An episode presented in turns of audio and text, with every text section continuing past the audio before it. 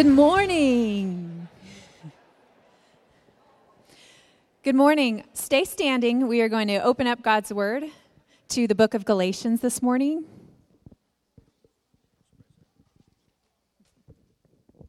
If you're using one of the black Bibles from the back, you can find the passage on page 973. This morning we're reading Galatians chapter 2, verses 15 through 21. We are reading God's Word.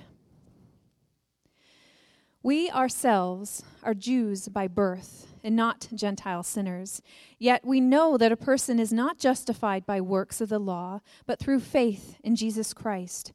So we also have believed in Christ Jesus in order to be justified by faith in Christ and not by works of the law, because by works of the law no one will be justified.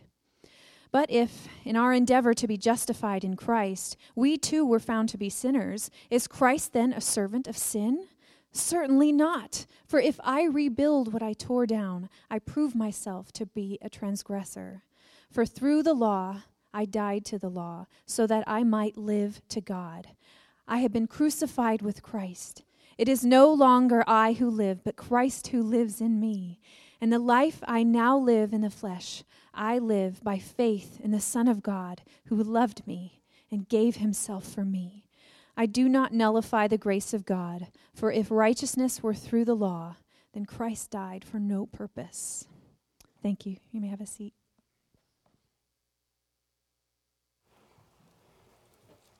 Well, Redemption Church, we love the scripture and we love to study the scripture. And so, uh, across all four of our congregations this morning, uh, as well as the fifth that is about to go public uh, in West Mesa, that's a bilingual uh, congregation. Uh, we're studying this book of Galatians, and we've titled it Fighting for Grace. And the reason we've titled it that is because we believe that grace is incredibly counterintuitive. Uh, we operate under the regular thinking of what goes around comes around, you reap what you sow. If you do something, you earn something in, in, in a as a result of that, grace comes in and upends the whole thing, where you get what you don't deserve. You get something you haven't earned. You get a blessing from God you haven't merited. And it's so strange and it's so uh, counterintuitive that we have to fight for it. And that's what this book of Galatians is really about. It's a letter written to people who have experienced incredible grace. But their tendency, just like ours, is to drift towards wanting to earn it through, in their particular case, doing good works, doing the works of the law. Uh, for them, it was circumcision and, and eating the, the particular laws as, as you know, prescribed in the Jewish ceremonial law. But for us, it's just a, a drift towards just trying to be a good person. We struggle to get grace. We've got two daughters, uh, Abby, who's five and like uh, in preschool, and uh, Caitlin, who's three. And we gave Abby a project a number of, of uh, months back where it was going to take her a while to work through it. And we told her that if she would work through it and if she would be faithful and work hard, that at the end we would get to go to Yogurt Jungle which is not a bad, not a bad incentive, right? We like Yogurt Jungle at our house. And so uh, we went to Yogurt Jungle, and, uh, and Abby and Caitlin got to go and have Yogurt Jungle. And, and we made sure that Abby knew that she was getting Yogurt Jungle because she had earned it by working hard, and that Caitlin was getting Yogurt Jungle by grace. she had not earned it. She had not done anything. In fact, she was getting it because of the effort of another. She got it by grace. And that's what grace is it's getting blessing, it's getting, um, it's getting joy and, and merit and blessing and righteousness from God that you don't earn. It is really someone else has earned it, and that person is Jesus. And so, what we're looking at in this whole book is that idea of radical grace. And today we get to the key passage in this book of Galatians. Uh, this is the most important uh, part of the book of Galatians if you want to really understand what it's about. Uh, we'll watch the Super Bowl this afternoon. I'm sure many of you will as well. And there will inevitably be a few key plays that shape the outcome of that game. And if you watch Sports Center tonight or tomorrow, you will see these plays over and over and over and over again, right? They were the ones that made or made or broke the, the game for a particular team. This is the make or break passage. This is the highlight that we need to focus in on in depth. It's incredibly important. Commentator William Ramsay said this After working through the rest of the epistle, that's just the letter, the letter of Galatians, one returns to these verses and finds in them the whole truth in embryo. If you want to understand the whole argument for the book of Galatians about fighting for grace, it's found in this particular passage. In fact, I would say that, that a big part of just what the whole message of the Bible is, is found in this particular passage. This is important. Uh, Mike Shea says this To say that these verses are important would be an outrageous understatement. Wars have been fought over these verses. Thousands of Christians have shed their blood to defend the proper understanding of these verses. The shallow, sweep everything under the rug theology of much modern evangelicalism is an insult to the martyrs of centuries past. He's referring there to the Protestant Reformation, which was built largely on the truths that we see in this particular passage. So, this is a very important passage, not just to honor history, but in order for us to live rightly and to rightly understand what relationship with God is and how it comes. It's going to be incredibly important. We'll see in the day of judgment, the day when we all stand before the Lord, but it's important now because we're all living in light of that future reality. And if we want to relate to God now, this passage shows us how to do it.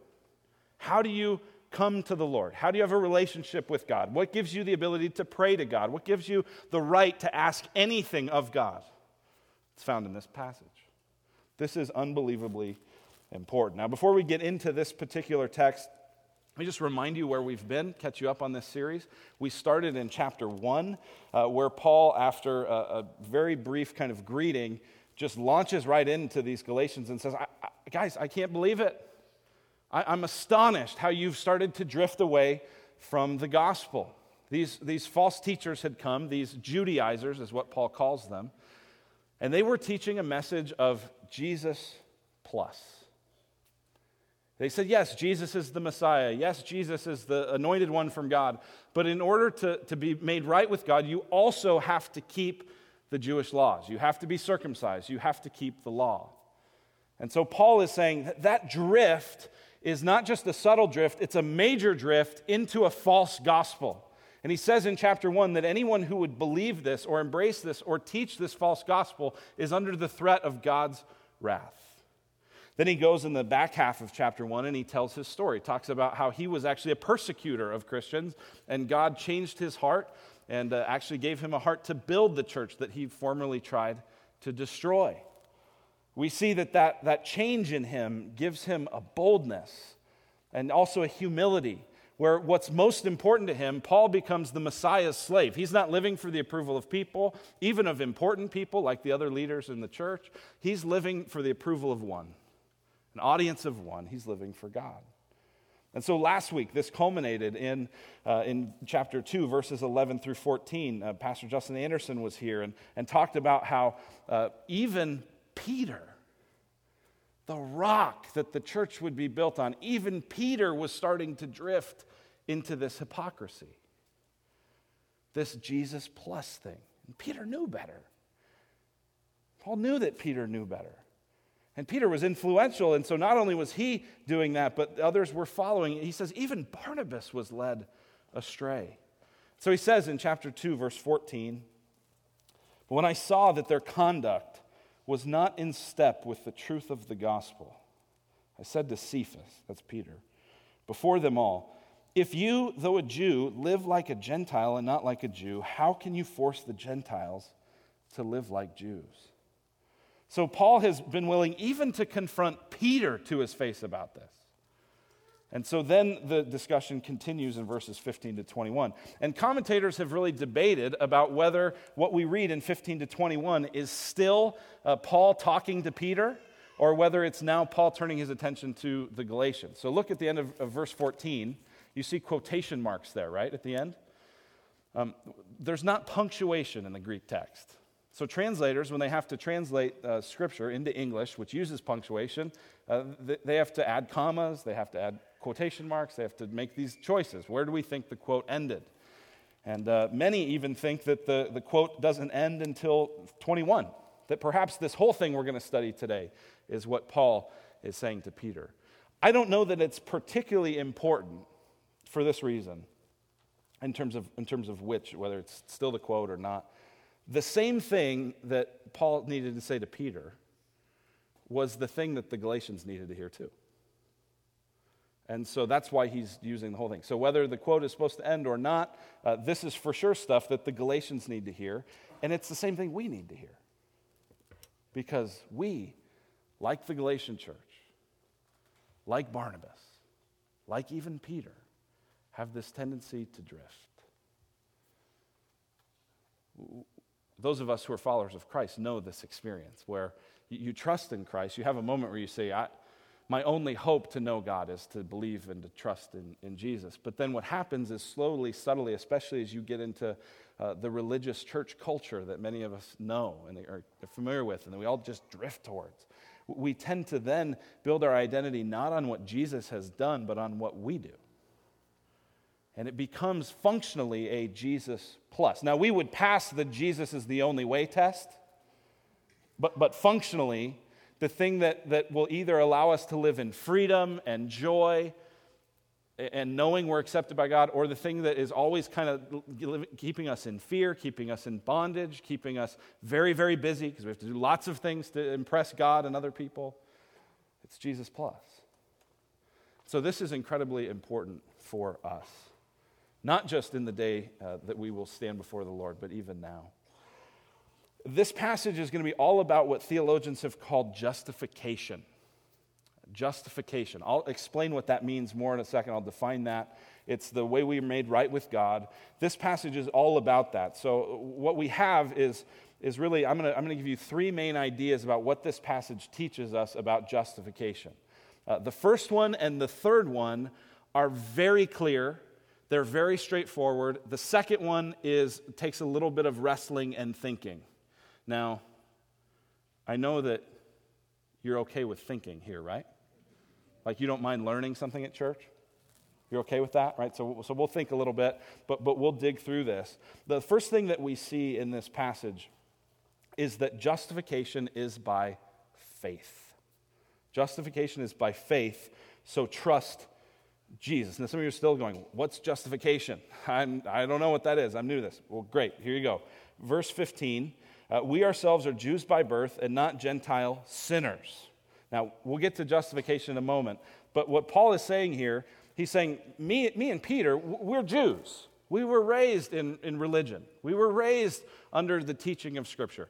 We're not like the Gentile sinners right? And when you see the word sinners, you kind of have to put like quotes around it, like sinners, and, and almost kind of, you know, draw up your angriest hellfire and brimstone preacher you can think of, right? And read this and go, We ourselves are Jews by birth and not Gentile, sinners.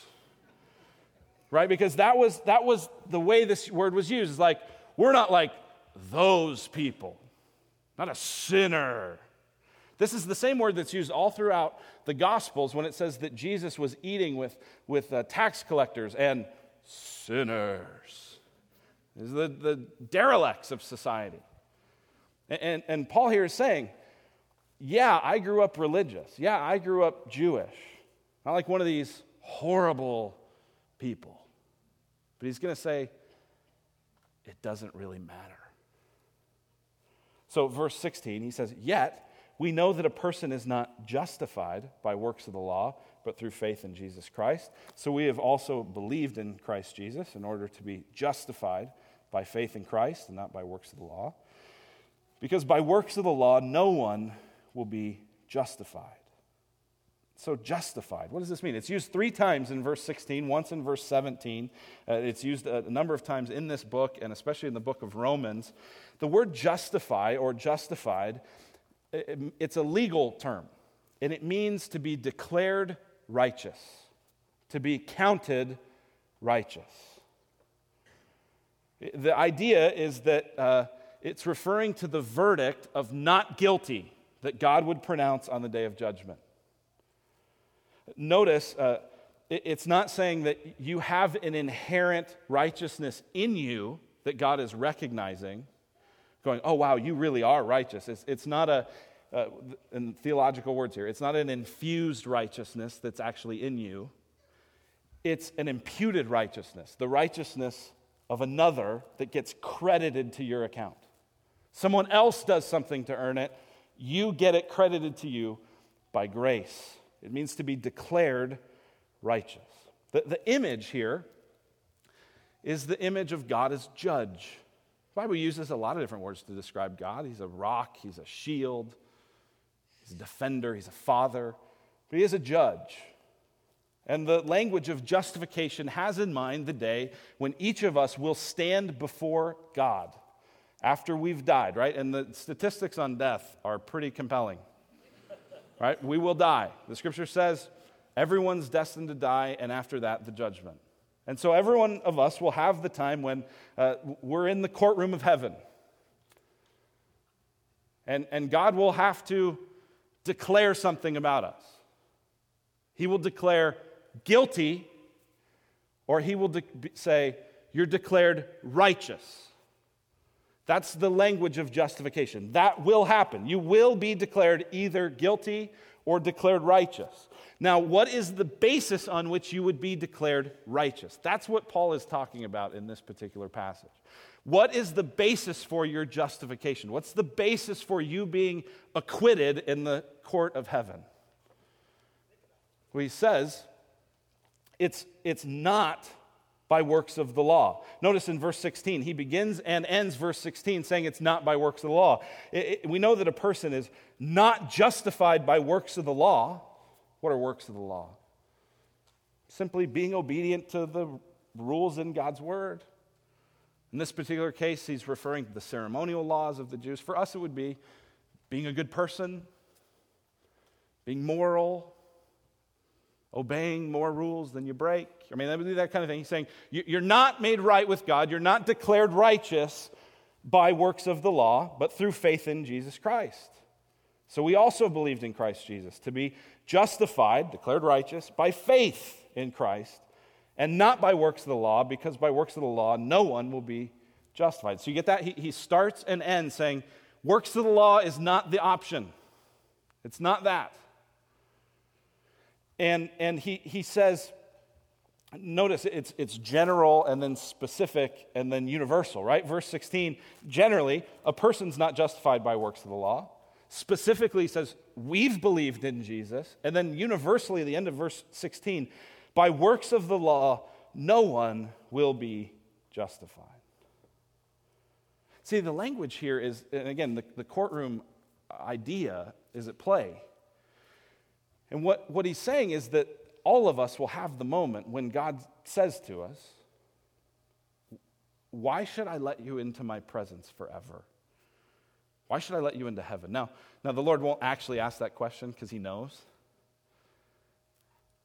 But what would your answer be? Now, if you're like most people, your answer, why should I let you into heaven, would be, I'm a pretty good person. I, I try to be good. I try to be helpful. I, am not uh, intentionally mean to anyone. I, have never killed anybody. Well, that's a high standard. but, but, I'm, but I'm, you know, and, and compared to the people in my family, I mean, you should see how screwed up they are, and I'm better than them. And it would be some version of that. That's how, that's how most people think of it.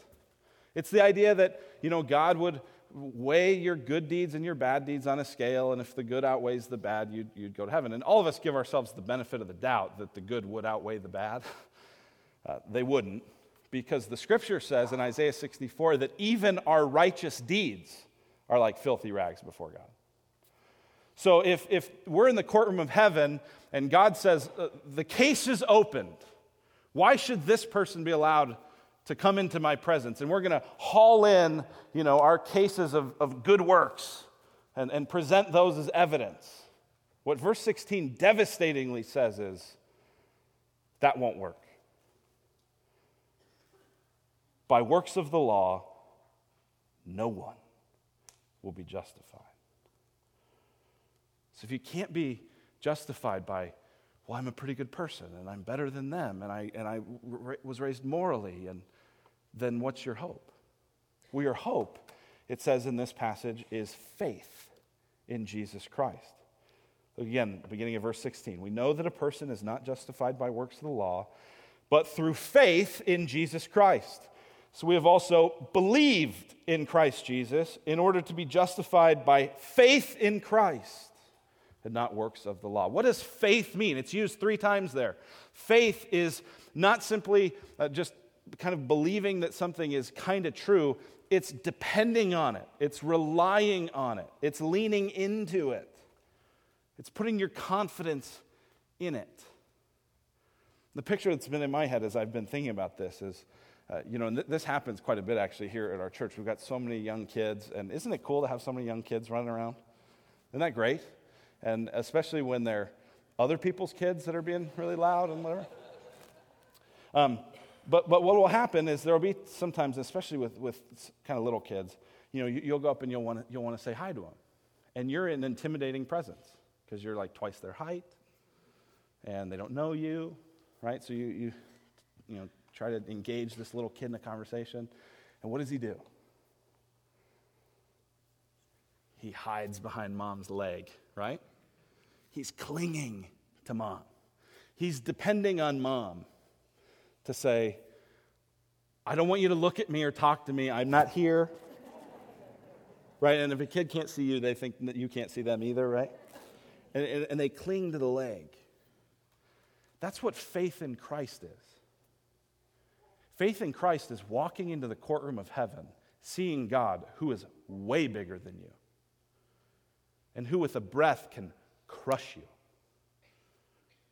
and who is rightly angry at the way you have belittled him and the people he's made through your sin.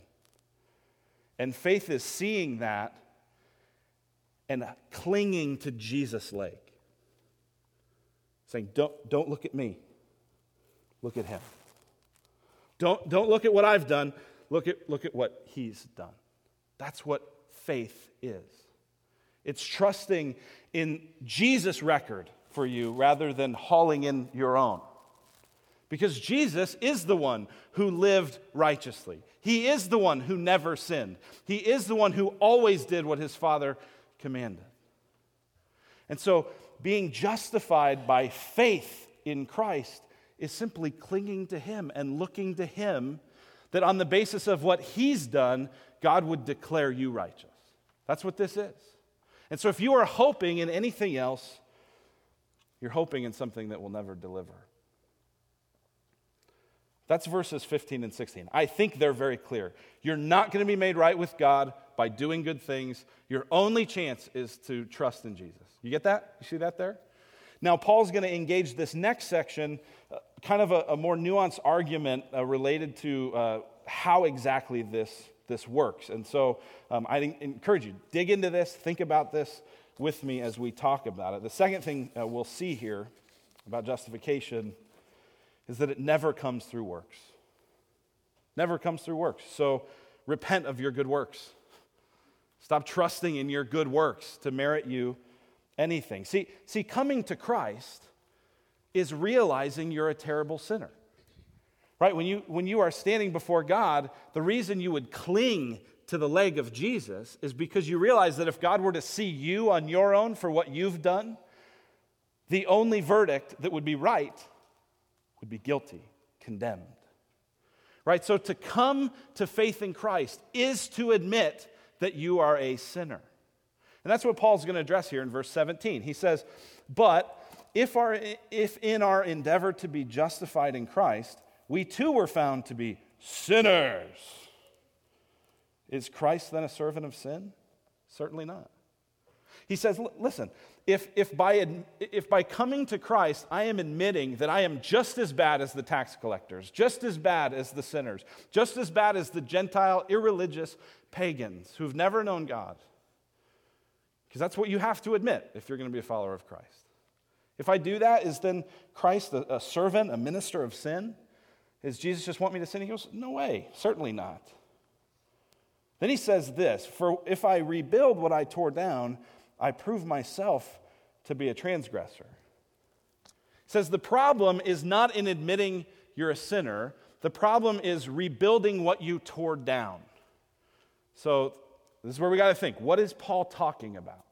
What did he tear down? He says, if I rebuild what I tore down, then I'm, then I'm particularly guilty. Well, what did he what did he tear down? Well, what he tore down was his reliance on his own ability to keep the law. Right? By clinging to Jesus, he's, he's letting go any hope of bringing his record before, before the courtroom of heaven. Right? And Paul had a pretty good record. I, I don't know if you've read in Philippians 3, where he says, I was, I was a Jew's Jew. I was a Pharisee's Pharisee, circumcised on the eighth day, of the tribe of Benjamin. This lists all this pedigree. I was zealous. I even persecuted the church in God's name. He says, and all of that I count as rubbish compared to knowing Christ. He, he tears it down. He says, so if I were to rebuild that, after coming to faith in Christ, if I were to then say, no, it's not really just Jesus, it's, it's Jesus plus me rebuilding my own stature, my own good works, then I'm proving I'm a transgressor. That's a problem. He says, verse 19, for through the law I died to the law, so that I might live to God. Now, this is very um, kind of wordy Paul stuff, right? Even the Apostle Peter, in, in, one of his letters, said, you know, sometimes the stuff Paul writes is kind of hard to understand.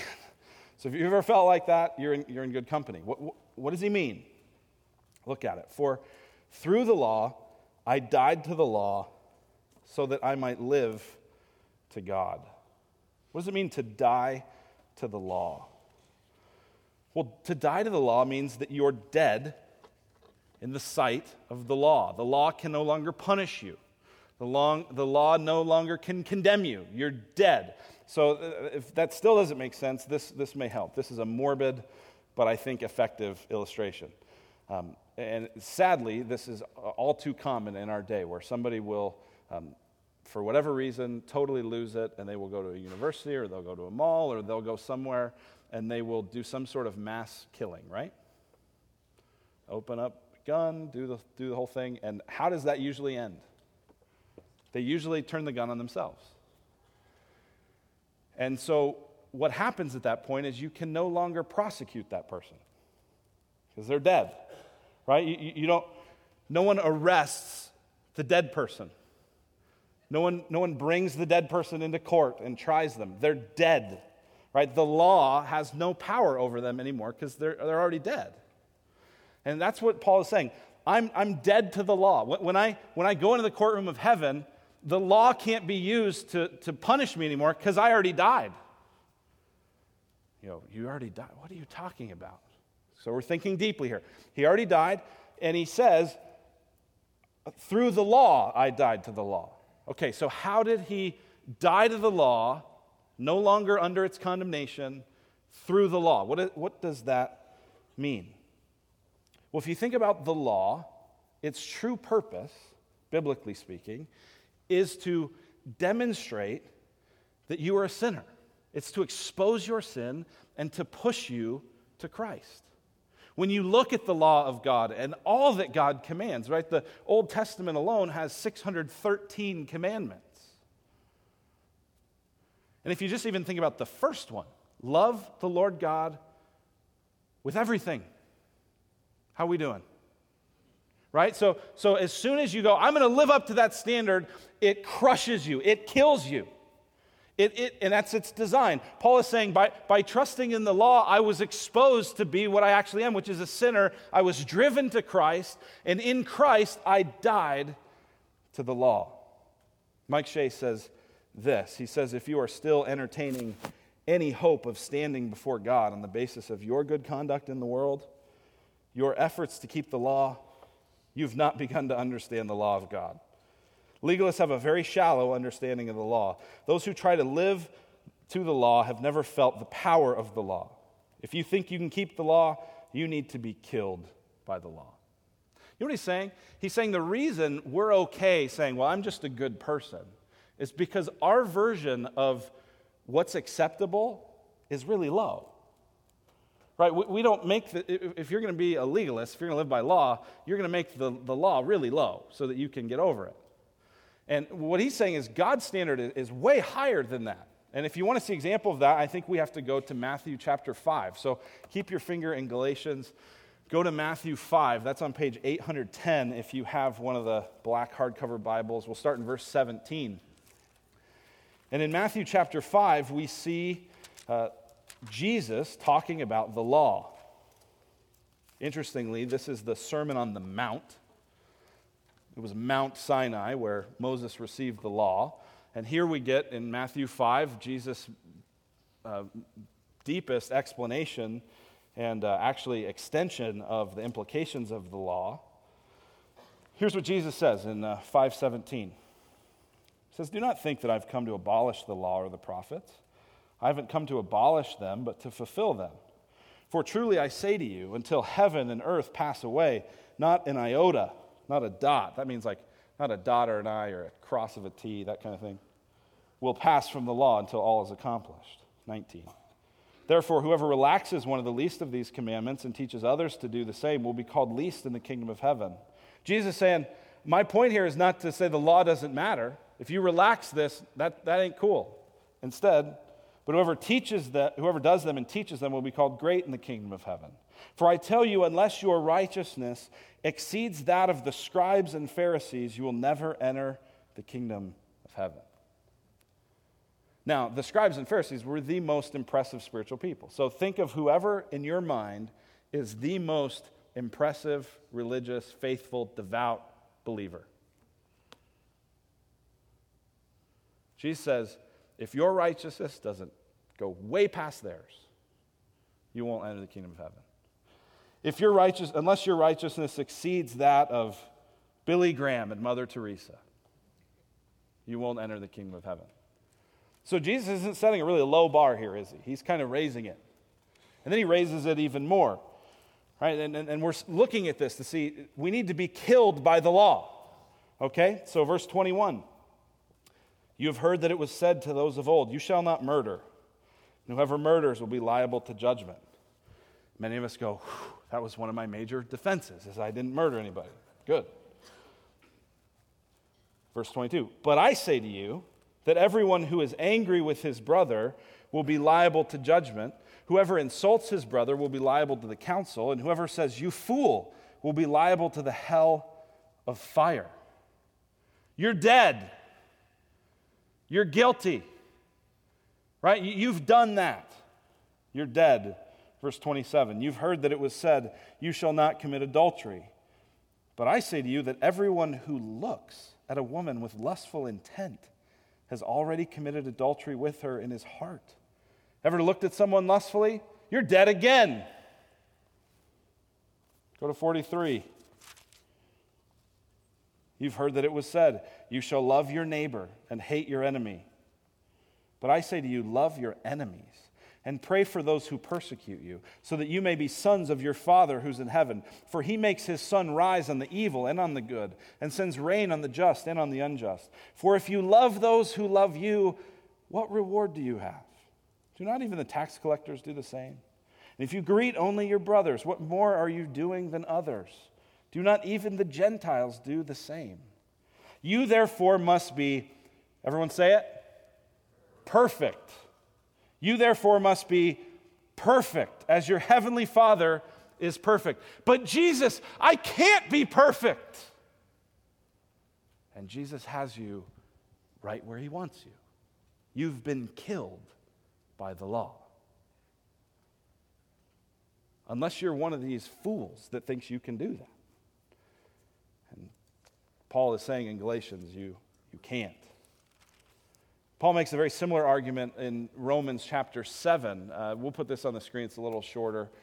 He says, Likewise, my brothers, you also have died to the law through the body of Christ, so that you may belong to another, to him who's been raised from the dead, in order that we may bear fruit for God. So, so here's, here's the key.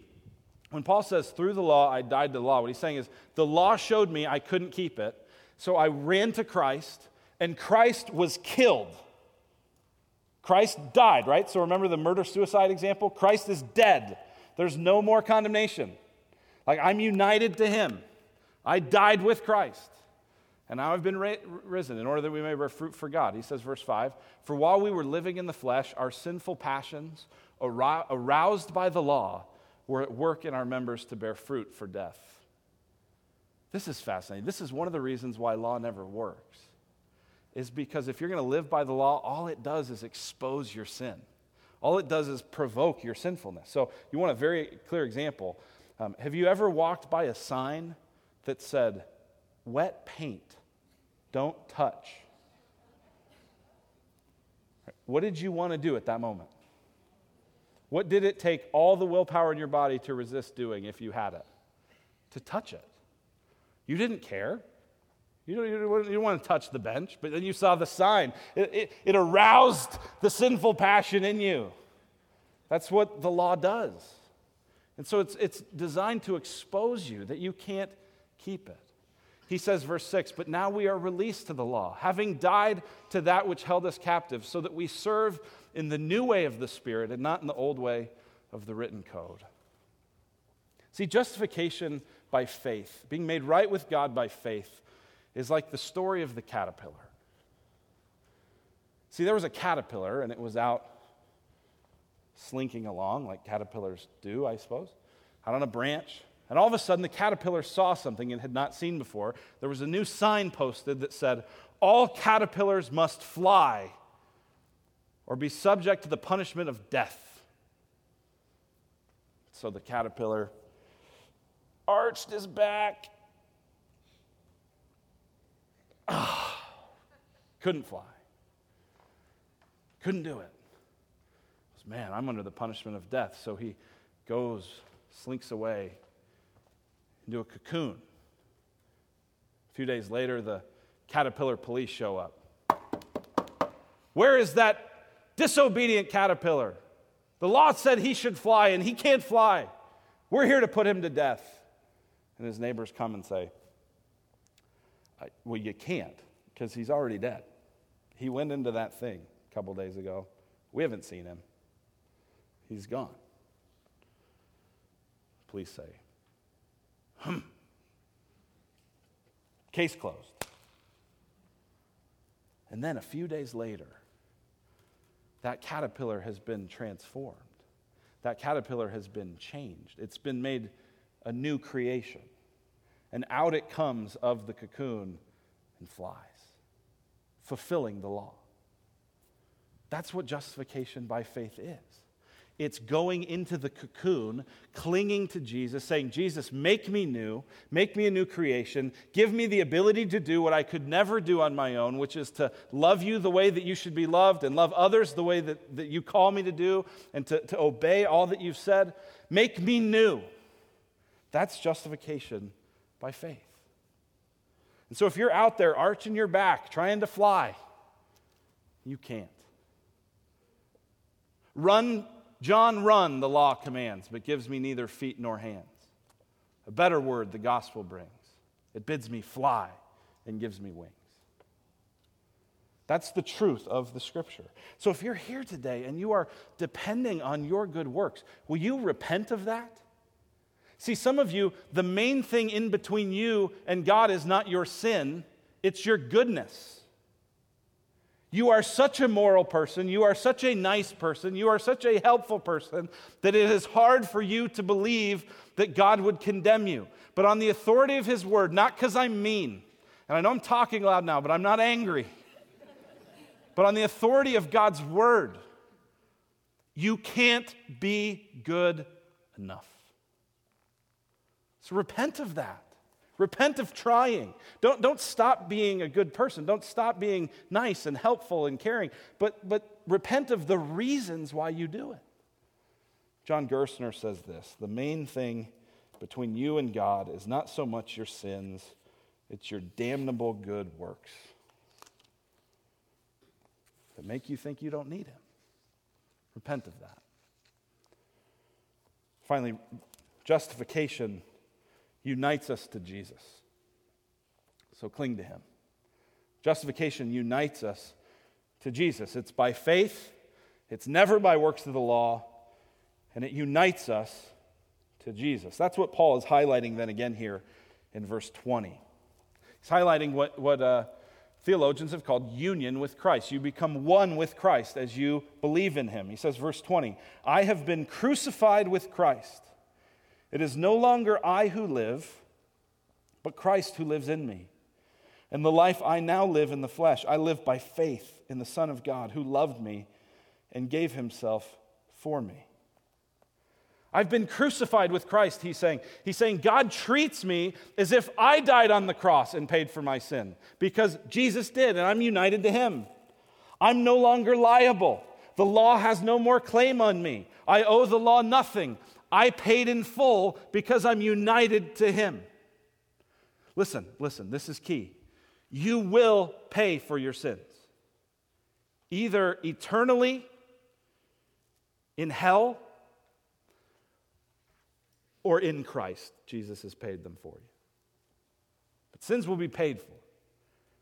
I've been crucified with Christ, he says. He says, I no longer live, but Christ lives in me. Saying, God, God sees me in the perfection and the beauty of Christ. I'm, I'm, I'm hiding behind Jesus' leg.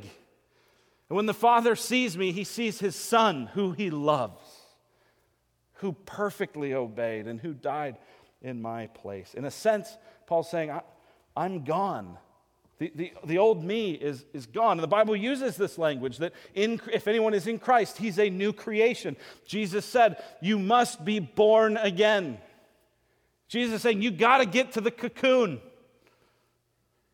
got to be changed. You got to be made new. And then this impacts your life here and now. See, see, one of the dangers of the way we've talked about this so far is that you might think of this courtroom of heaven thing someday and just go, well, I got a lot of time. I'm young. That'll be someday. Well, well, A, you don't know that. That could be now.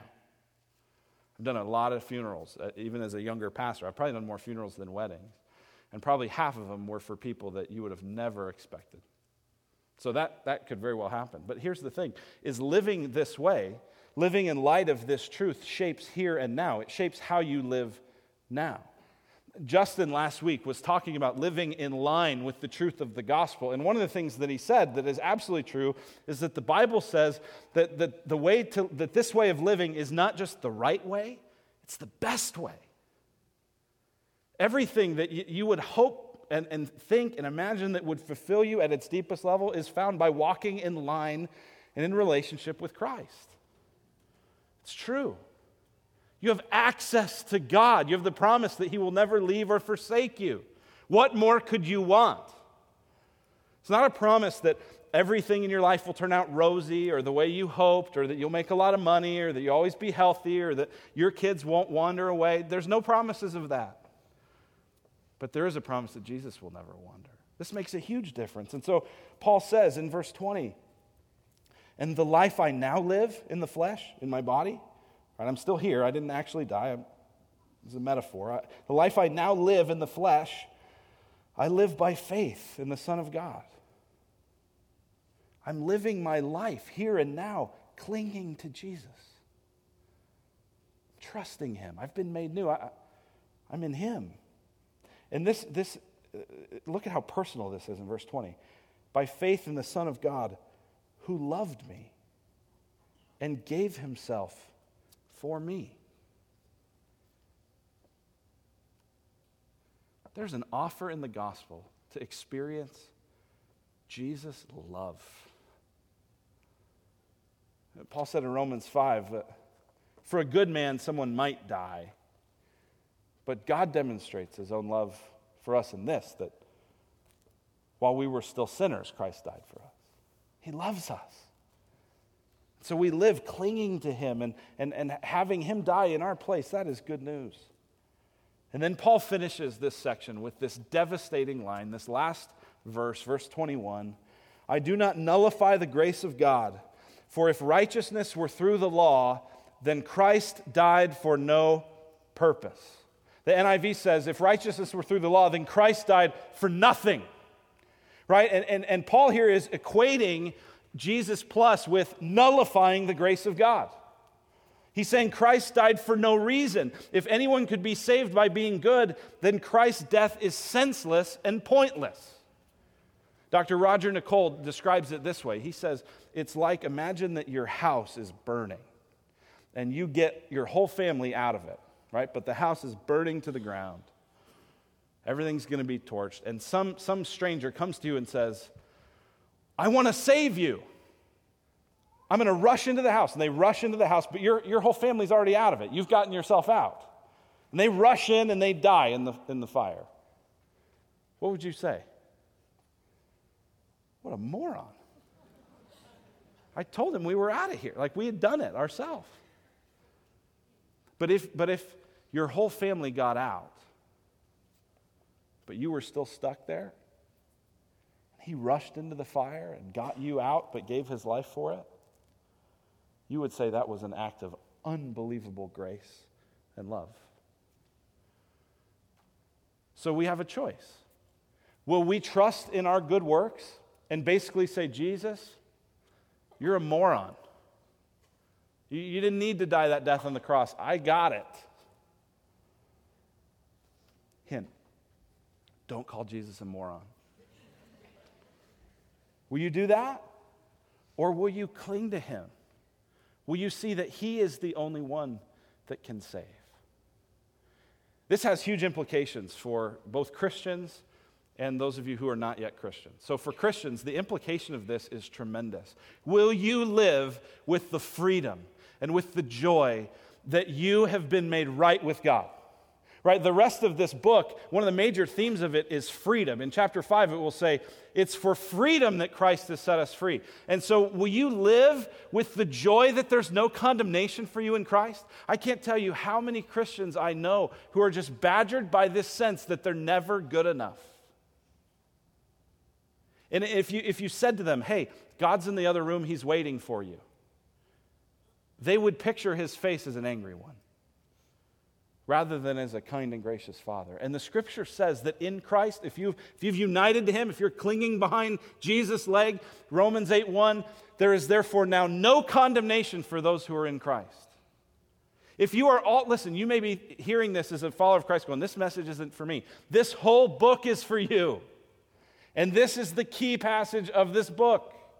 And you will experience tremendous freedom and delight and joy as you embrace the reality of who God says you are in Him. For those of you who aren't yet Christians, there is nothing more important you could hear than this. Because all of us will die. You will die. And, and, and not just for that day, but for every day. Much of the brokenness that you feel in this world is coming because you've tried to live your life on your own without clinging to Christ. Will you Will you give that up? Will you humble yourself? Will you see that you are a sinner? Regardless of how moral you think you've been, regardless of how spiritual you think you've been, you deserve only God's wrath. Will you believe that? Will you cling to Christ? I'm going to give you a moment here uh, before I pray, just, just quietly, for you to pray. And wherever you find yourself, whether you are a Christian or a non Christian, I want to give you time to talk to the Lord, to confess your sin, to confess the ways in which you have not clung to Jesus, but you've relied on yourself. I want to give you time to pray. If you're, if you're not yet a Christian, this would be a great time to cling to Jesus, to pray to Him, to confess your sin, to ask Him to make you new. So I'm going to give you moments to do that quietly, and then I'll pray.